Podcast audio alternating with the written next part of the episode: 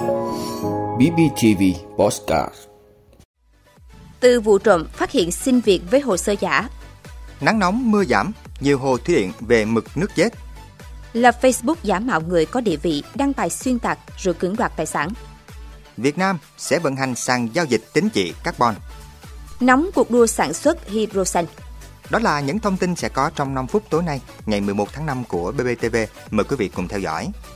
Thưa quý vị, từ một vụ trộm xảy ra tại khu ký túc xá cho công nhân thuộc một công ty trong khu công nghiệp Đồng Xoài Ba, một đối tượng đã trộm cắp tài sản là hơn một cây vàng ở khu nội trú vừa được công an xã Tiến Hưng thành phố Đồng Xoài phối hợp lực lượng bảo vệ của công ty nhanh chóng điều tra làm rõ, bắt giữ đối tượng và thu hồi tăng vật.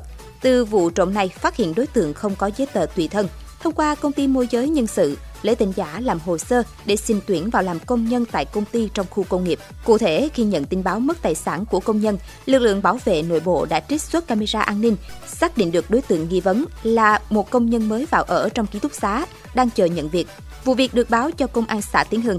Đối tượng nghi vấn được đưa về công an xã làm việc. Hồ sơ xin việc của đối tượng mang tên Trần Văn Tiễn, sinh năm 2000. Tuy nhiên, qua làm việc, đối tượng không xuất trình được bất kỳ loại giấy tờ tùy thân nào. Đối tượng khai nhận tên thật là Lê Quốc Việt, sinh năm 2005. Tên trong hồ sơ xin việc là tên giả do công ty môi giới nhân sự làm để hợp thức hồ sơ.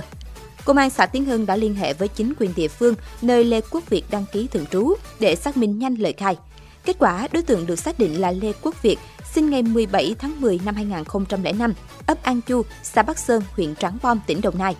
Đối tượng khai nhận tất cả số vàng trộm được, Việt đã bán 3 cái nhẫn được hơn 34 triệu đồng, lấy tiền tiêu xài cá nhân, còn lại sợi dây chuyền cái lắc và nhẫn Việt cất bên người. Công an xã Tiến Hưng đã bàn giao Lê Quốc Việt cùng toàn bộ tăng vật và hồ sơ vụ trộm cho công an thành phố Đồng Xoài để tiếp tục điều tra làm rõ theo thẩm quyền.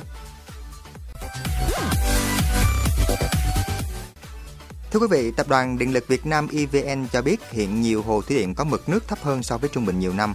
Trong đó lưu lượng nước về 4 tháng đầu năm của các hồ thủy điện phía Bắc bằng khoảng từ 60 đến 70% so với trung bình nhiều năm. Nhiều hồ thủy điện khu vực miền Trung và miền Nam cũng có nước về kém. Do đó, đến đầu tháng 5, nhiều hồ thủy điện trên hệ thống đã về mực nước thấp, có nguy cơ ảnh hưởng đến an ninh cung cấp điện và phục vụ nhu cầu dân sinh trong thời gian còn lại của mùa khô 2023. Hiện có 10 hồ thủy điện thuộc EVN và nhiều hồ thủy điện của các chủ đầu tư ngoài EVN đã về sắp xỉ hoặc dưới mực nước chết, tổng công suất khoảng 4.500 MW. Theo dự báo của Trung tâm Dự báo Khí tượng Thủy văn Quốc gia, hiện tượng El Nino sẽ xảy ra vào các tháng cuối năm 2023, làm cho nền nhiệt độ tăng cao và lượng mưa giảm thấp so với trung bình nhiều năm. Điều này làm cho lưu lượng về hồ các tháng cuối năm tiếp tục có xu hướng giảm thấp. EVN cho biết nếu mực nước của các hồ thủy điện lớn giảm sâu, hệ thống điện miền Bắc sẽ gặp tình trạng rất khó khăn về cung cấp điện trong các tháng 5 và 6, nhất là vào các giờ tiêu thụ điện cao điểm. Ngoài ra, EVN cũng cho hay hệ thống điện quốc gia đối mặt với nhiều khó khăn khi thời tiết nắng nóng kéo dài. Dự báo trong các tháng 5, 6, 7, miền Bắc bước vào cao điểm nắng nóng, tiêu thụ điện quốc gia tiếp tục có xu hướng tăng và cao hơn kế hoạch.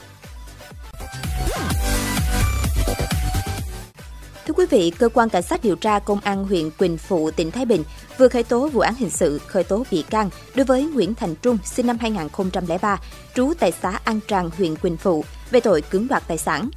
Qua công tác nắm tình hình, cơ quan cảnh sát điều tra công an huyện Quỳnh Phụ phát hiện một đối tượng có hành vi lập các trang Facebook giả mạo những người có địa vị, chức vụ trong xã hội, mạo danh họ đăng tải các bài viết, bình luận trên các trang mạng xã hội với nội dung xuyên tạc, sai sự thật để bôi nhọ danh dự, làm xấu hình ảnh, gây sức ép dư luận nhằm chiếm đoạt tài sản của họ.